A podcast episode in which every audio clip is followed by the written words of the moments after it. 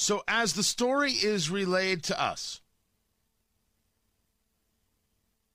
what we know is that the murderer in the case of the and at the FedEx ground facility was question was I should say question questioned by FBI, by IMPD. His mother, this kid was 19, calling law enforcement March of last year, fearing that her son was trying to to commit suicide by cop.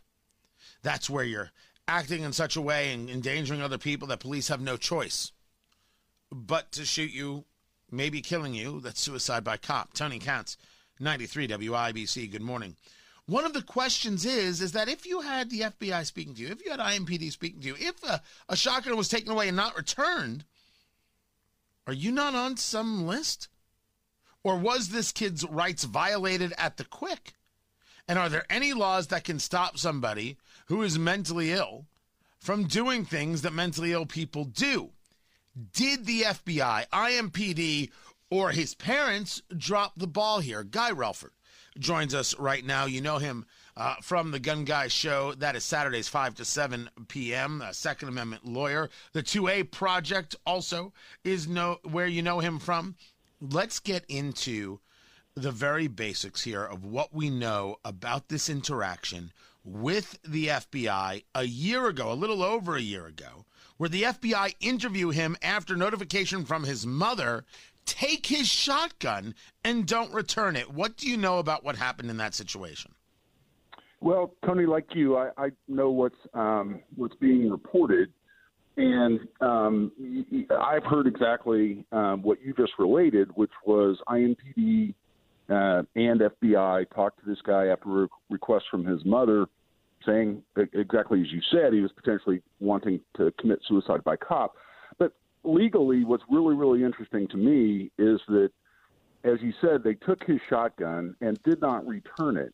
In my mind, there's exactly one legal way they could have done that, which is to have started what we call red flag proceedings. And Indiana was the second state in the country to enact a so-called red flag law that allows the seizure of firearms from pers- persons uh, deemed to be dangerous, quote unquote, as defined in the statute. We've had that we've had that law all the way uh, back since 2005. Now, before and, before you go any further, I want to make sure we're all in understanding of what we mean deemed to be a, a danger.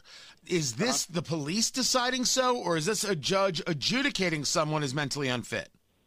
Well, that's a great question. And how it works is it, guns can be seized one of two ways. Either police can go to a judge and ask for a warrant, and they submit sufficient information for a judge to determine that there's probable cause that a person is dangerous, or if police are just responding to, say, a 911 call, and they encounter someone that an officer without a warrant believes is dangerous, they can actually seize firearms from that individual, but then, under the law, they have 48 hours to file an affidavit with a court saying, I seized this person's guns and I think they're dangerous and here's why.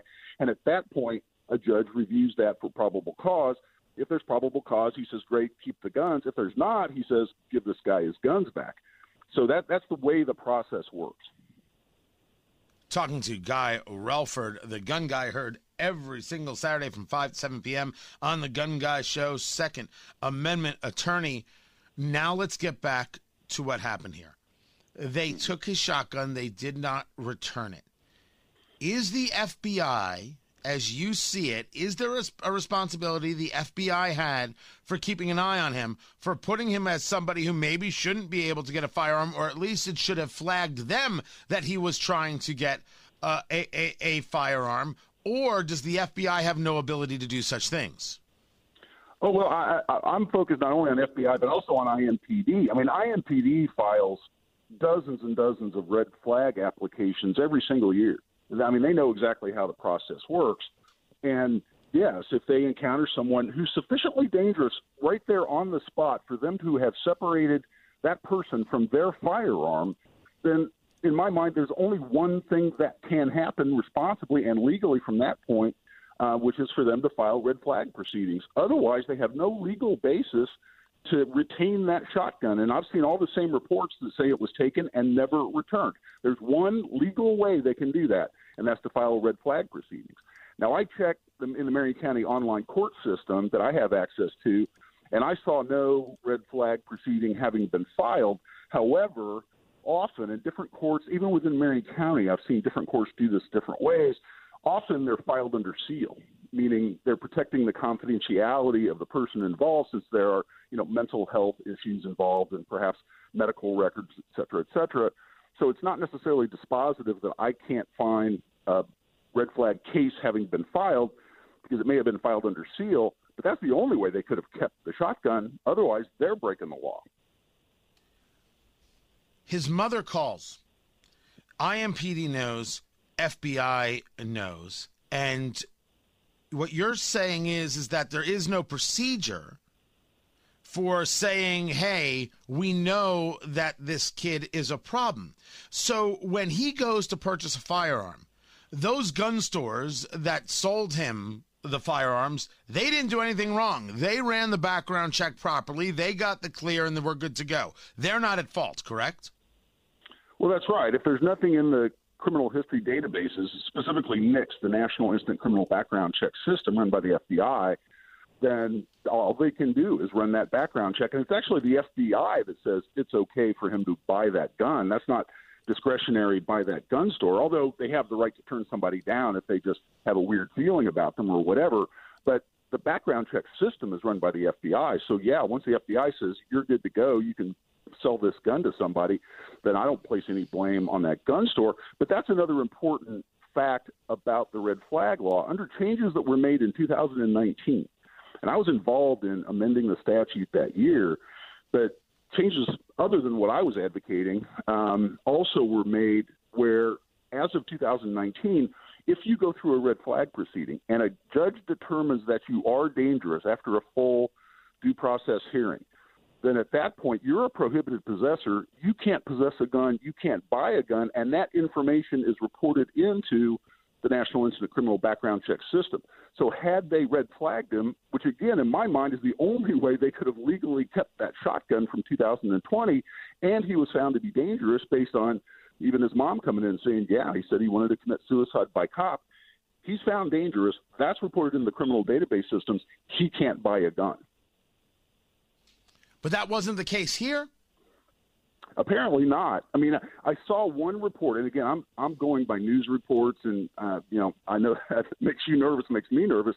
But what I saw was someone from IMPD, I believe, the chief Taylor, who said, "Well, we encountered him. Yeah, he had some problems. Yeah, we took a shotgun, but there wasn't enough to red flag him." And I don't know what that means, especially if there's enough to take his gun.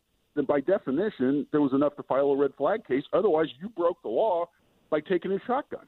Which brings us now to the family, talking to uh, Guy Relford, Second Amendment lawyer. You hear him on the Gun Guy show uh, each and every Saturday uh, from 5 to 7 uh, p.m. Uh, the 2aproject.com. You can check that out for yourself.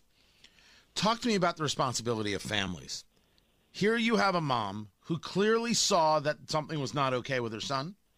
Here you have a mom who worried about her son's life and made the calls, which cannot be an easy thing to do. But you are now the family of somebody who you know is not okay.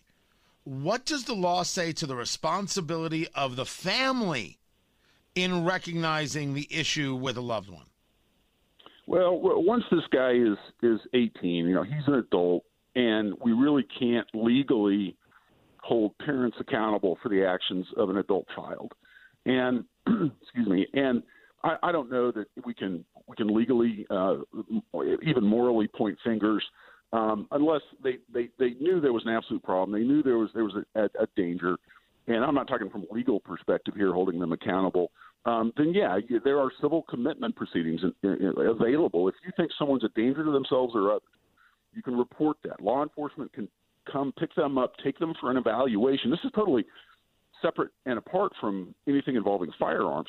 They can they can be taken in for evaluation. After an evaluation, they can hold them for three days.